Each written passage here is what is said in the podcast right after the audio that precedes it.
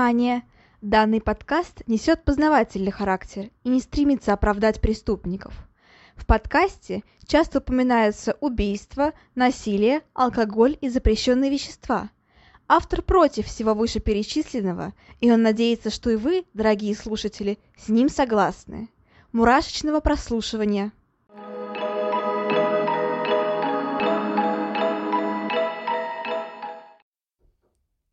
Всем привет! С вами снова Ульяна, и вы слушаете новый выпуск подкаста «Обратная сторона жизни». Всем добро пожаловать! И мы не раз уже обращались к таинственным нераскрытым убийствам. Например, недавно выходил выпуск про убийство семьи в Виллиске или убийство подростков в йогурт-кафе. Тоже совсем недавно вышло, можете послушать. И сегодня мы продолжаем эту тему. Снова семья, снова много трупов. И очень-очень много тайн, которые скрывались за довольно зажиточными стенами фермерского дома. Уверяю вас, убийство – это лишь верхушка айсберга, и сегодня мы зароемся в историю этого всего намного-намного глубже. И, возможно, узнаем, почему все закончилось именно так, как закончилось. Давайте же начнем.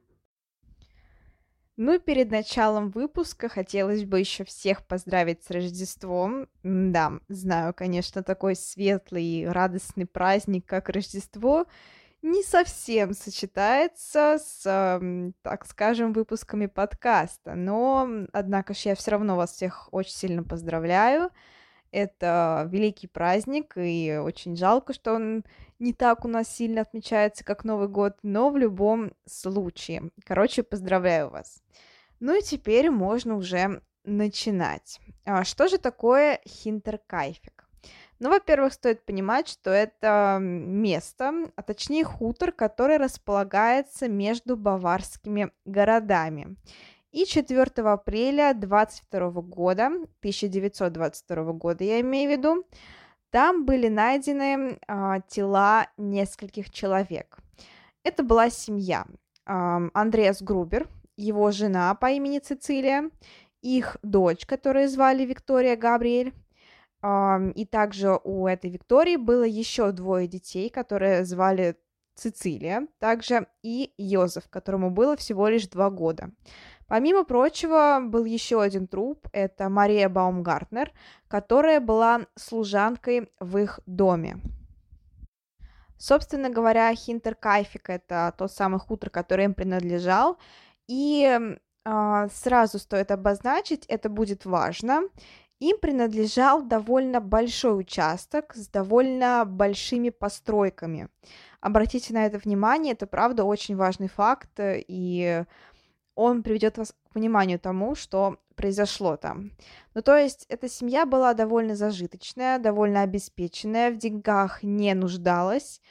Однако то, что происходило внутри этой самой семьи, было настолько ужасным, что ну просто не описать словами. Поэтому, конечно же, мы начнем с предыстории. У Цицилии старшей был первый муж – Собственно, именно от него и досталась э, семье эта усадьба. Собственно говоря, у Цицилии также были дети до Виктории, однако все они умерли в довольно-таки раннем возрасте. И э, дочь Виктория одна из немногих, кто выжила. Но тут э, сложно сказать, почему так произошло. Это все-таки, ну так скажем, 1000, конец 1800-х годов, начало 1900-х. Это маленькая деревня, и э, это, так скажем, порог войны. Все очень плохо с э, уходом, все очень плохо с э, медициной, поэтому неудивительно, что действительно количество смертей в семьях было очень и очень высоким, поэтому зачастую рожали много детей, просто чтобы хотя бы кто-то остался в живых. Ну а теперь про Андреаса, собственно говоря, хозяина семейства. И он отличался, мягко говоря, ну, не самым покладистым характером. Во-первых, у семьи было очень много конфликтов с соседями. постоянные драки, постоянные оскорбления, постоянные пьянки. В общем-то, пользовались они достаточно дурной славой.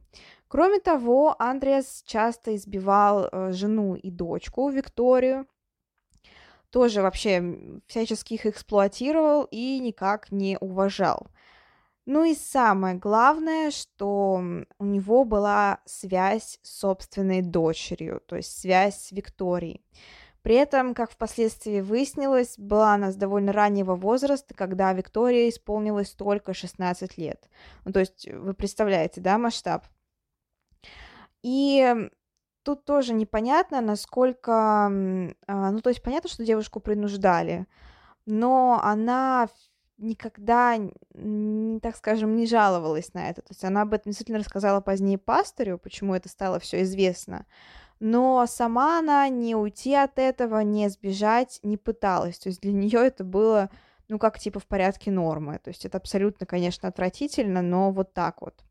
Сама Виктория, кстати, была очень э, тихой и спокойной, в отличие от своего буйного отца, и даже пела в приходской церкви.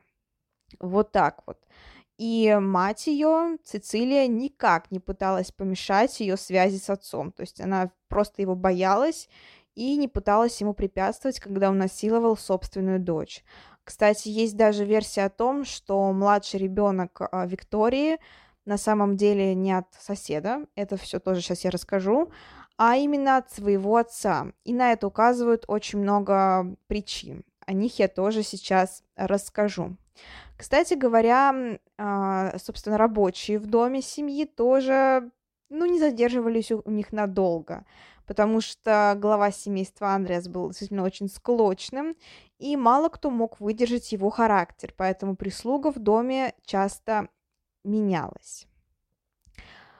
В 1914 году, в апреле, Виктория вышла замуж за Карла Габриэля, Uh, да, тоже лучше запомнить это имя. Карл Габриэль. Первый муж Виктории. Собственно, непонятно, знал ли ее муж о том, что она вот таким вот образом была связана с отцом, и вообще почему он uh, женился на ней.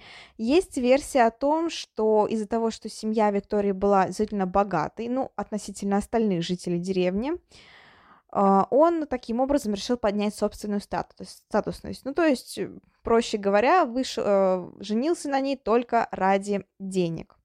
Собственно говоря, после того, как они сыграли свадьбу, что случилось? Он уходит на войну. Причем на войну уходит он добровольцем, ну то есть это было его добровольное пожелание. И это учитывая, что в это время его жена была беременна.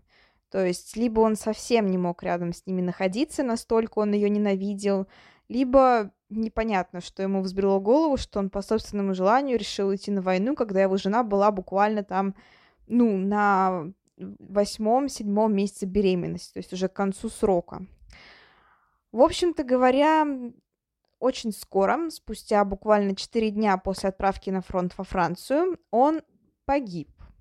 Однако тело его не было найдено. А, ходят слухи о том, что его похоронили в братской могиле, и вроде как есть свидетели, которые видели его мертвым, однако все это не точно, и этот факт тоже стоит запомнить. Спустя месяц после его смерти, то есть 9 а, января 1915 года Виктория родила дочь, которую назвала в честь своей матери, то есть Цицилии. Отцом записали Карла, и да, это действительно вроде как был его ребенок. После этого всплывает правда о том, что Виктория имела связь с отцом. Об этом она призналась священнику во время исповеди. Священник посчитал, что это не те сведения, которые стоит утаивать. Есть тайные исповеди, но это к ним явно не относится. И, собственно, рассказал все. Поэтому после этого открывается дело, и после судебного процесса Андреаса приговаривают к году каторжных работ. Но не это странно. Ну, то есть то, что год это очень мало, это понятно. Не это странно, потому что Викторию тоже приговаривают э, к тюрьме на один месяц. То есть он ее насиловал, Он а, фактически это было семейное насилие в семье, но при этом Виктория каким-то образом тоже становится в этом виноватой. Ее тоже осуждают на месяц. Но там вроде как просто из-за того, что было дело не по изнасилованию, а конкретно по инцесту, и, ну, за инцест, типа, двоих, то есть там, типа, двое виновны. Но в любом случае это мега странно, и этот факт, он несколько коробит меня. Ну, то есть жертву приговаривают к месяцу тюрьмы. Ужас. Ну и понятное дело, что эта ситуацию ни капельки не исправила. Когда Грубер вернулся домой, инцест возобновился – и непонятно, сколько они еще состояли в связи, но в 18 году случается следующий переломный момент. Познакомимся с Лоренсом Шлиттенбауэром. А, это сосед Груберов, и у него в 1918 году умерла жена. Что он решил? Он решил, недолго думая, вступить в интимную связь с Викторией. Ну, типа, теперь он свободный мужчина, теперь можно развлекаться.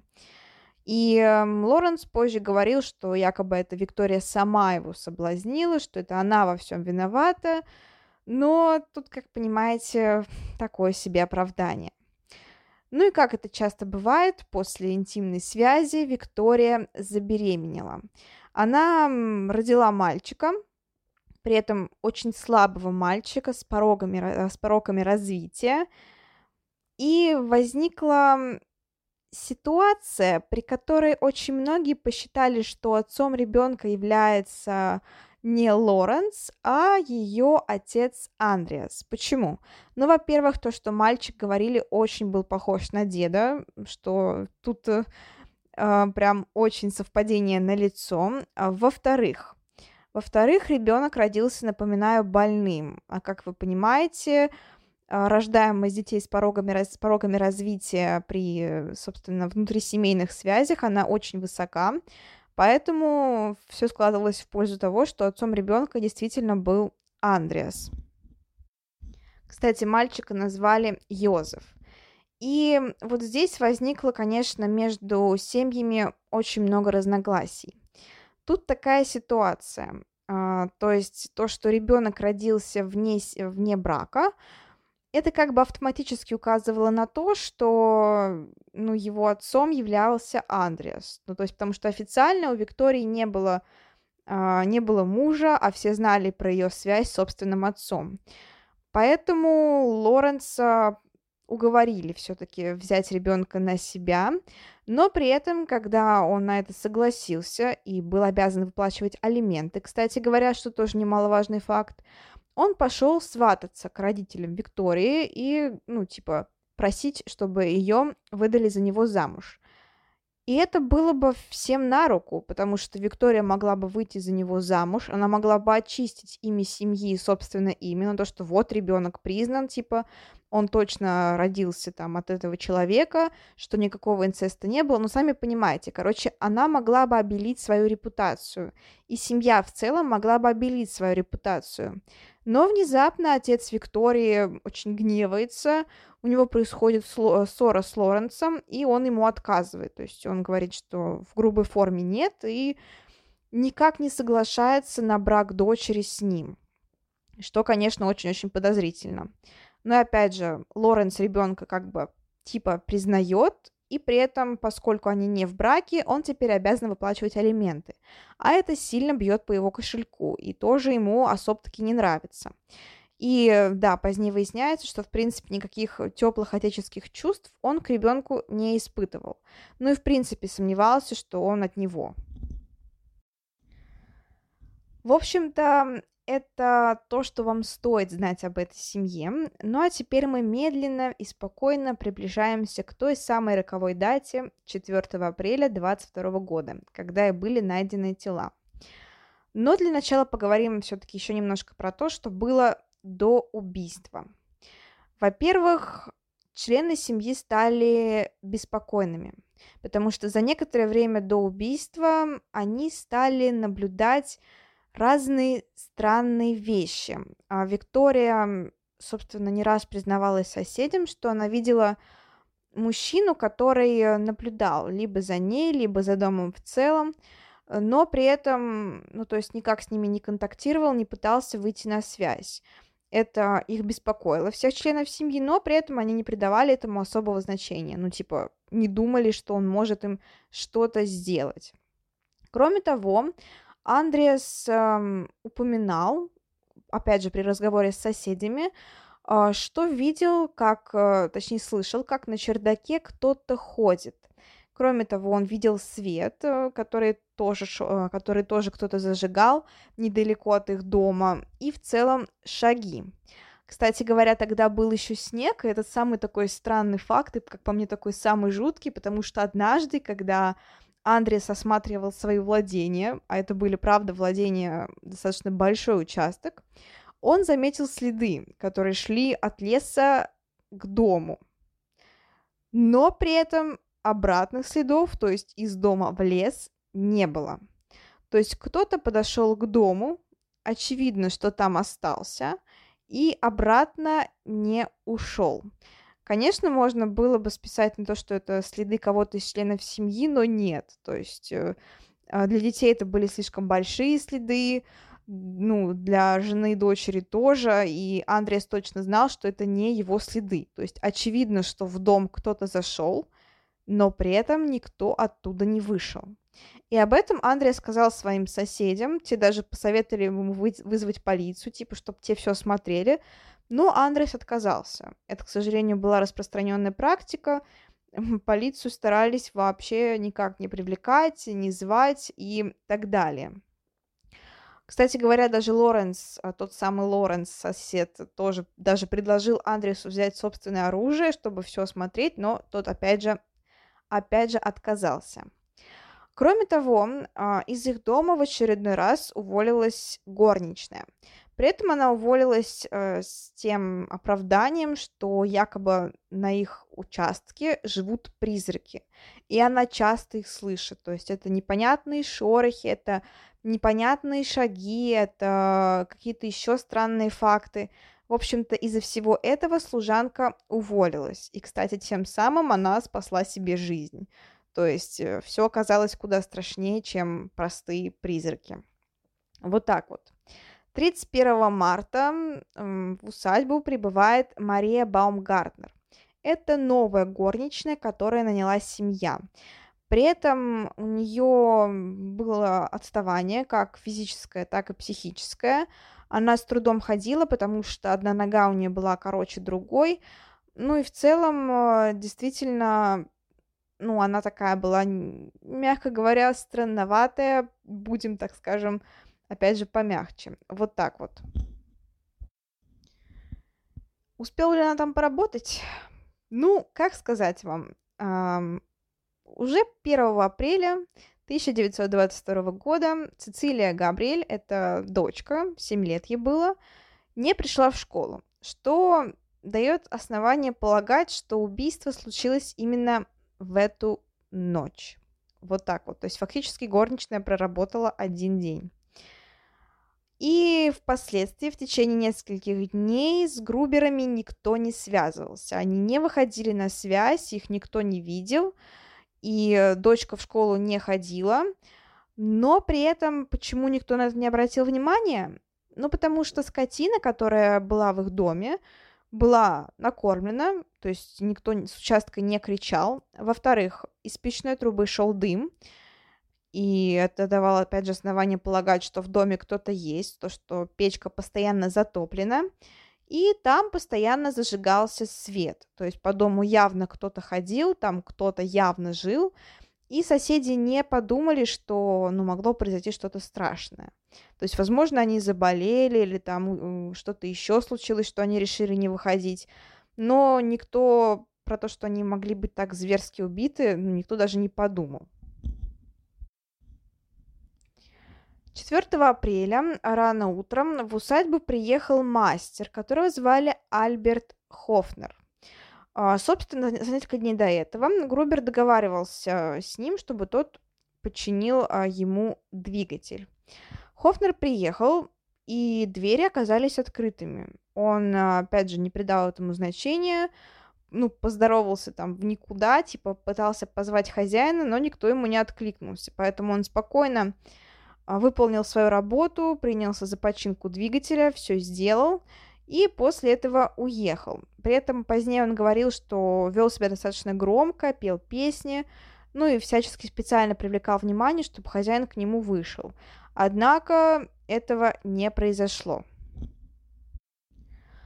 Но Хофнер так это все не оставил. Он понимал, что ему нужно, во-первых, получить деньги там, во-вторых, отчитаться о, получ... о сделанной работе. Поэтому он пошел к Лоренцу, он знал, что он, он связан с этой семьей. И, собственно говоря, все ему рассказал, что в усадьбе никого нет, при этом все двери открыты, и оде... ну, сделал отчет о проделанной работе. Лоренс насторожился, и ему показалось странным, что к ремонтнику никто не вышел, что, в принципе, семью в последнее время никто не видел, и поэтому он решил, что стоит сходить и все как следует проверить. Он взял нескольких человек и пошел в усадьбу. И, собственно, в сарае он обнаружил страшное. Там нашли тела Андреса и Цицилии Груберов, а также Виктории и ее маленькой дочери, также по имени Цицилия. При этом тела буквально были свалены в одну кучу, как будто бы это какие-то вещи. А, сверху их немножечко припорошили сеном, но, очевидно, сильно скрыть не пытались. То есть не пытались закопать, не пытались как-то еще уничтожить. Они просто слегка были покрыты сеном. При этом состояние тела оставляло желать лучшего, что говорило о том, что убийства совершены не один день назад, и у всех у них были размыжены головы. То есть их буквально ну, забили чем-то очень острым, похожим на, мати- на мотыгу или на топор. Uh, да, это тоже будет важный факт, когда мы будем говорить о подозреваемых. Тело служанки Марии Баумгартнер было найдено в ее собственной спальне, а тело маленького Йозефа, сына Виктории, напомню, тоже было найдено в коляске в его детской. Ну и, собственно говоря, у них также аналогично другим членам семьи были размыжены головы таким же похожим образом. Однако то, что они находились не в общей куче, давало предположение о том, что, скорее всего, они просто ну, были устранены как ненужные свидетели. Возможно. Конечно же, соседи, а вот уже тут точно не получится обойтись без полиции. Была вызвана полиция Мюнхена, Мюнхена и прибыла на участок. Однако сделала это поздновато, и к этому времени в дом успели сбежаться все соседи, все потоптать как следует, все как следует сами высмотреть. Никто им этого не запрещал делать, полиция еще не прибыла на тот момент, поэтому, естественно, половину улик они успешно уничтожили. Однако, даже несмотря на вот такое вот э, пришествие соседей, само место преступления выглядело довольно-таки опрятно. Э, во-первых, не было никаких следов взлома, то есть э, очевидно, что преступник никак не пытался насильственным образом проникнуть в дом. И, как говорят, из дома ничего не было украдено. Хотя, хотя позднее основной версией станет именно то, что на семью напали из-за денег. Почему? А, ну, потому что глава семьи не доверял ни банкам, ничему остальному, он хранил все деньги в доме. А, говорят, там была большая сумма, но насколько большая, никто не знал. В доме действительно нашли деньги, как будто бы нетронутыми, но мало ли, преступник просто мог оставить часть денег, а часть унести. Но это на самом деле довольно-таки притянуто за уши, потому что, ну, типа, для чего ему так делать? Почему тогда другие ценные вещи он не взял? Почему именно часть денег? То есть, э, если это часть, то стоило ли из-за этой части убивать целую семью? Ну, то есть, э, очень много несостыковок, но основная версия полиции впоследствии будет именно то, что их убили из-за денег. На следующий день э, к расследованию также привлекли кинологов и поисковых собак. Они, кстати говоря, взяли след преступника, однако потеряли его возле леса, поэтому это ни к чему не привело. Что касается животных, животные действительно были накормлены. То есть преступник о них позаботился, ну, в кавычках, видимо, чтобы они, э, ну, типа не орали, не привлекали, не привлекали к себе внимания. При этом у Груберов была собака, но она не лаяла. Ну, то есть никто не слышал, не слышал, чтобы она лаяла как-то или что-то еще, вела себя беспокойно во время убийства. И все вот эти вот факты, все то, что рассказывали слуги, все то, что рассказывал сам Грубер соседям, и отсутствие паники у собаки говорило о том, что преступник долгое время уже жил на участке этой семьи. Ну, то есть осознайте весь ужас и сюрреализм ситуации, когда ты живешь в доме, да, дом большой, огромный, действительно, то есть там много комнат, все такое. Но при этом на твоем же участке, в твоем же доме живет человек, которого ты не знаешь, о существовании которого ты тоже не знаешь, и который все это время планирует убийство. Ну, то есть это, это просто ужасно. Это можно кукухой поехать, если знать о таком. То есть, очевидно, просто было очень сильно, потому что на чердаке, опять же, были найдены следы пребывания другого человека. То есть он там прям размещался, он там прям жил. И жил там достаточно долгое время, что даже успел каким-то образом приручить э, животину и собаку к себе, чтобы те не нервничали и не лаяли в его присутствии. Вот так вот. Кроме того, преступник жил в этом доме, он оставался все еще там даже после совершения убийства. Об этом говорит тот факт, что в доме постоянно зажигался свет, что, опять же, корм животным постоянно менялся, то есть преступник еще на некоторое время задержался в доме, он вообще никуда не спешил. И только после этого уехал. Ну, то есть, э, скорее всего, он покинул дом в тот момент, по крайней мере, я так предполагаю, когда в дом явился ремонтник по двигателям. Мне так кажется, но я, я в этом не уверена. Ну, давайте подробнее поговорим про то, как, в принципе, были убиты члены семьи и кто являлся подозреваемым. Тут стоит сказать, что действительно члены, ну, точнее, основной семьи, почти все члены семьи были убиты в этом самом сарае. То есть каким-то образом преступник зам- заманивал их туда всех по одному человеку и там же убивал. Эм, убивал он твердым орудием, скорее всего острым. То есть это либо топор, либо мотыгом. Было сделано предположение, что убивал он их орудием, которое принадлежало Андреасу. Однако впоследствии появилась версия о том, что на самом деле орудий было несколько. То есть, возможно, там участвовал и топор, и мотыга, тут тоже все остается довольно-таки непонятным. При этом напомню, что двое членов семьи, точнее служанка и младший сын Виктории, были найдены в других местах. Ребенок найден в собственной детской, а служанка в своей спальне. А, что дает предположение о том, что их вообще не планировали убивать. Скорее всего, преступник решил впоследствии избавиться от них, то есть когда уже избавился от всех других членов семьи. Почему он это сделал?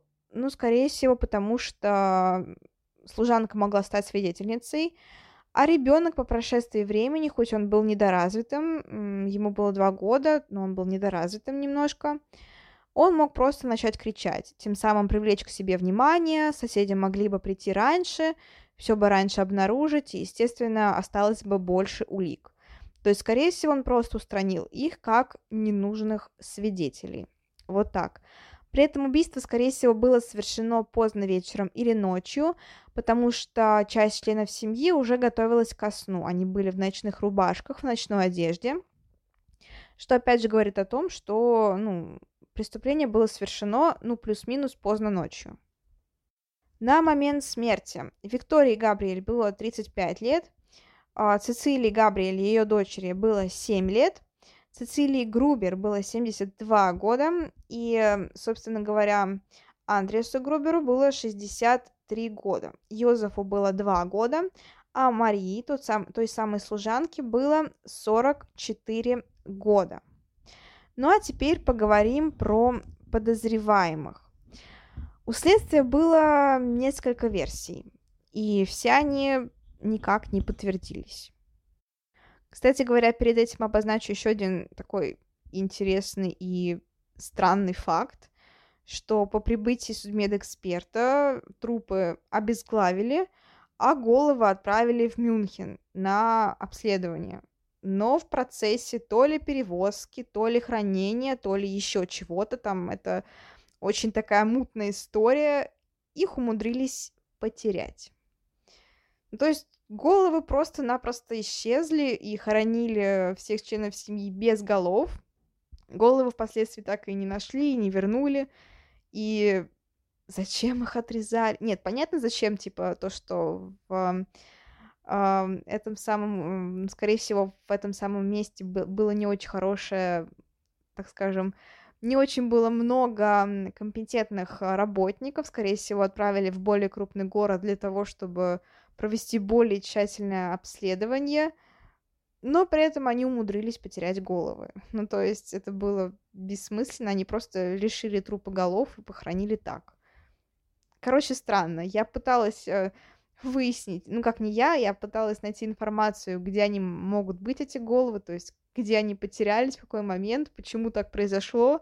Но есть версии разные, что якобы они там были во время войны утеряны, но до нее еще было долго, я имею в виду до Второй мировой войны, что якобы они просто потерялись при перевозке, тоже такая версия была, что якобы их кто-то украл, тоже была версия, зачем их кто-то мог красть. В общем, непонятно, очень мутная история, но головы действительно были утеряны. Ну а теперь про подозреваемых. Самым первым и самым главным подозреваемым был тот самый Лоренс Шлиттенбауэр. Напомню, это сосед, предположительный отец второго ребенка Виктории.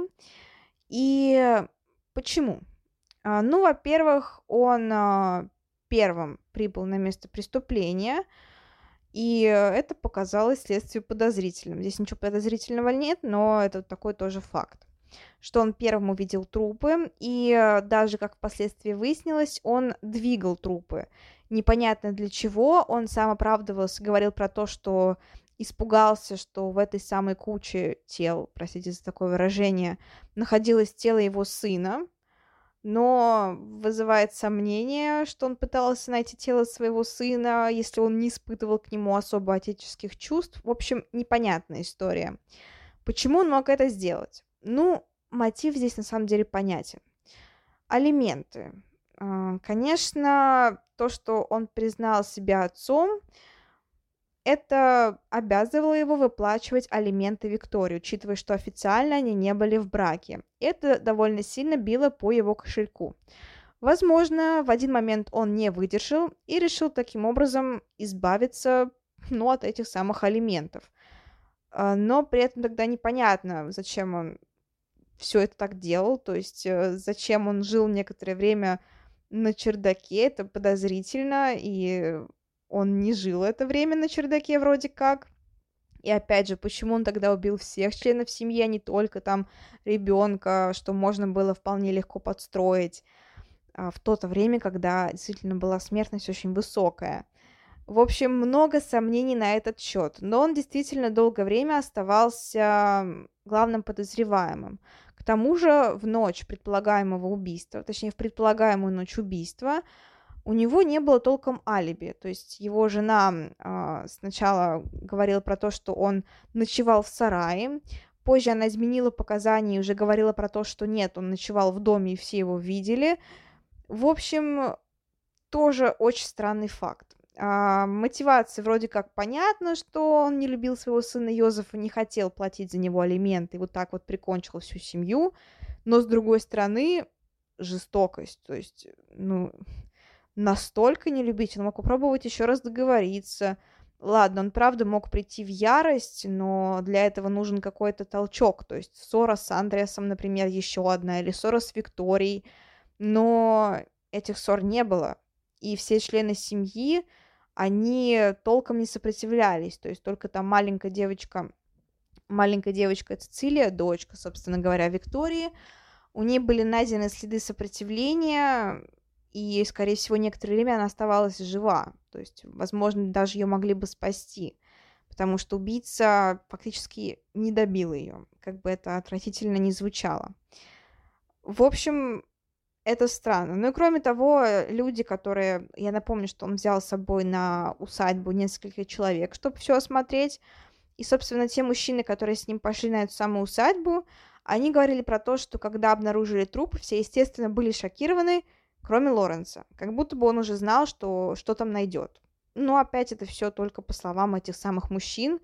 И я не думаю, что когда они обнаружили такую страшную картину, они осматривались по сторонам там типа и смотрели, кто что испытывает в это время. Ну, то есть э, вот так вот странно. Ну и кроме того, соседи опять же говорили про то, что вроде как у него, у него не было склонности к жестокости у Лоренса, и он, в принципе, был неконфликтным человеком. Поэтому его вина ставится под сомнение. Но опять напомню, что долгое время он оставался главным подозреваемым. И, кстати говоря, впоследствии он подавал иски за клевету на него, то, что там, типа, кто-то говорил про то, что это он убил там, показывал на него пальцем и так далее, и выиграл несколько дел. Вот так вот. Следующим подозреваемым стал внезапно погибший Карл Габриэль. Это, напомню, первый муж Виктории, ну, единственный официальный. А, почему так? Потому что существовали сомнения по поводу его смерти. Напоминаю, что по официальной версии он был убит в 1914 году. Однако тело его никто не видел. И, как вы понимаете, военное время, тяжелое время, а, зачастую убитыми объявляли не тех людей. То есть бывало такое, что родственникам приходила похоронка, а через некоторое время вроде как похороненный человек возвращался домой – Естественно, все радовались, э, все такое прочее, но такая путаница действительно существовала. Однако тут тоже вызывает сомнение, потому что говорят, что он был похоронен, Карл Габриэль, в братской могиле, поэтому нет официального места захоронения, и что несколько очевидцев, которые служили с ним в то время, видели его смерть. Но опять непонятно, то есть непонятно. А, существует версия о том, что якобы Карл Габриэль позднее связался с некоторыми людьми, которые сумели, э, так скажем, подстроить типа его смерть, при этом отправить его домой на самом деле, и что якобы Карл мог прибыть э, домой в усадьбу, там обнаружить, что у Виктории появился еще один ребенок, понять, что этот ребенок, э, сделать выводы, что этот ребенок не от него, разозлиться и всех убить. Но опять эта версия очень такая притянутая за уши, начиная с того, что Карл Габриэль все-таки, скорее всего, был мертв к тому времени, и заканчивая тем, что если это была мгновенная реакция, то есть вот он приехал в усадьбу, там представим, что он такой на радостях весь заходит, объявляет, что он на самом деле жив, видит, что у Виктории еще один ребенок, который, очевидно, не от него, это должна была быть мгновенная реакция. То есть он должен был моментально отреагировать, моментально всех убить. А он, опять напомню, были найдены следы того, что преступник жил некоторое время в доме. Ну, то есть очевидно, что это была не мгновенная реакция, это было спланированное преступление. Поэтому Карл Габриэль, ну, его вина тоже ставится под большое-большое сомнение. Есть еще несколько подозреваемых, которые вам пока не знакомы. Это Йозеф Бертель и братья Грам, Гамп. А, поговорим сначала про братьев Гамп. Это Адольф и Антон Гампы, и нет, объявили их а, в подозреваемых не потому, что одного из братьев звали Адольф. Это никак не связано. А, но, как это, собственно говоря, получилось, почему? Потому что их сестра, которую звали Кре- Кресентия, перед смертью заявила, что ее братья совершили те самые убийства в Хинтеркайфике. Позднее при расследовании выяснилось, что Адольфа объявля... ну, собственно, Адольфа подозревали в некоторых убийствах э, фермеров. Но, опять же, вина не была подтверждена, все это было вилами писано, непонятно. И также позднее выяснилось, что их сестра Крисентия была очень сильно склонна, ну, мягко говоря, к выдумыванию раз, разных историй. То есть она не раз врала следствие, она не раз пыталась привлечь себе внимание таким образом, и, возможно, ну, была несколько не в себе. Поэтому причастность, доказательств причастности братьев к этим убийствам найдено толком не было. И дело против них было закрыто. Еще один подозреваемым был Йозеф Бертель, это пекарь, который был душевно больным. И плюс-минус за несколько месяцев до совершения этого страшного преступления он сбежал из лечебницы, в которой лечился. А, собственно, почему именно его заподозрили? Потому что он входил в шайку, которая совершала набеги на фермы. То есть они угрожали фермерам, они подставляли им э, пистолеты, собственно говоря, пуля в лоб, и грабили таким образом фермы. И, э, собственно, после некоторого пребывания в этой шайке у него развилась, развилась тяжелая форма психоза, и его посадили в лечебницу, откуда он впоследствии сбежал. Однако, однако, тут тоже очень много всего не сходится, то есть, если это действительно был он, то почему он не взял деньги, или если взял, почему он взял только часть денег, почему он не взял украшения из дома, почему он не взял другие драгоценности, почему он, опять же, некоторое время после совершения убийства еще жил в этом доме. В общем, опять куча несостыковок. И, э, опять же, против него никаких доказательств не было. Ну и еще одно, а, еще один подозреваемый, как мне кажется, наиболее вероятный, по крайней мере, мне так кажется – и, кстати говоря, о нем я уже упоминала, когда говорила про убийство в Виллиске. Это некий Паул Мюллер, а, собственно, немецкий мигрант, который, возможно, был ответственен за эти убийства. Почему? Ну, потому что плюс-минус в это время он путешествовал по стране и совершал свои страшные преступления. По некоторым версиям его жертвами являются десятки людей. Кроме того, есть очень много сходств с ранее совершенными преступлениями. Во-первых, это убийство целой семьи. Во-вторых, это использование топора, кирки или вот прочих таких вот похожих орудий. А, кроме того, это отсутствие ограбления, ну то есть Мюллер не грабил своих жертв. И все это все это указывало на то, что он мог являться убийцей целой семьи. И я не знаю, насколько вы сейчас это слышали, но соседи начали пилить или сверлить, или как это еще называется. И мне пришлось прерывать запись. Я надеюсь, они больше не будут этого делать. А, я вообще не понимаю, почему они это делают во время праздников. Ну да ладно, неважно. Они начали стучать. Замечательно. Ладно. А, я все это почищу на записи, постараюсь, чтобы вам ничего не было слышно, но если что-то будет слышно, то заранее извиняюсь. Вот так.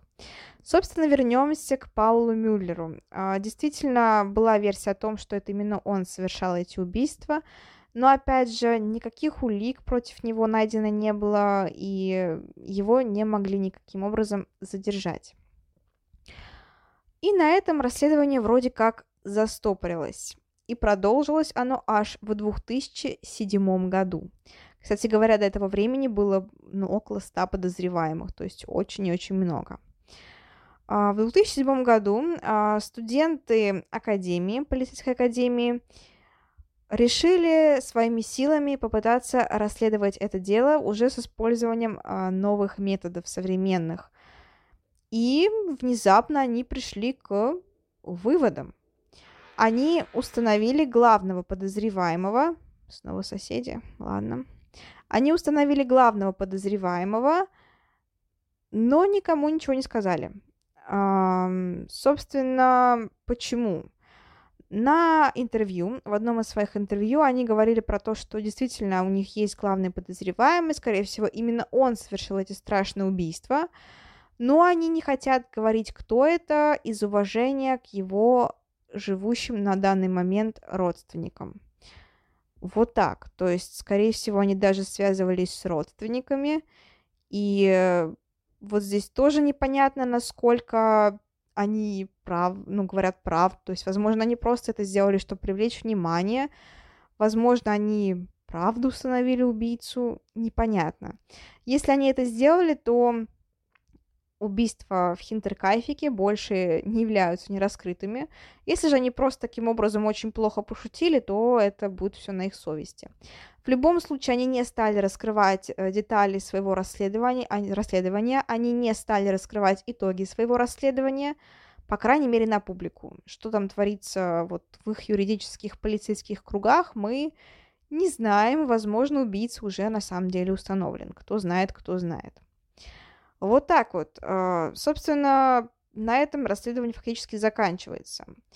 Точнее как, оно не закрыто по сей день, это по сей день не раскрытые преступления, не раскрытые убийства, и нам остается только предполагать, кто мог на самом деле совершить эти страшные убийства.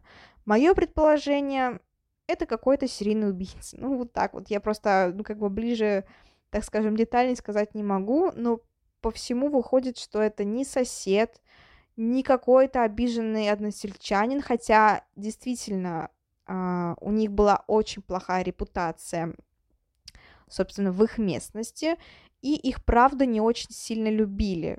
Но было ли это поводом к такому жестокому убийству? Я не думаю.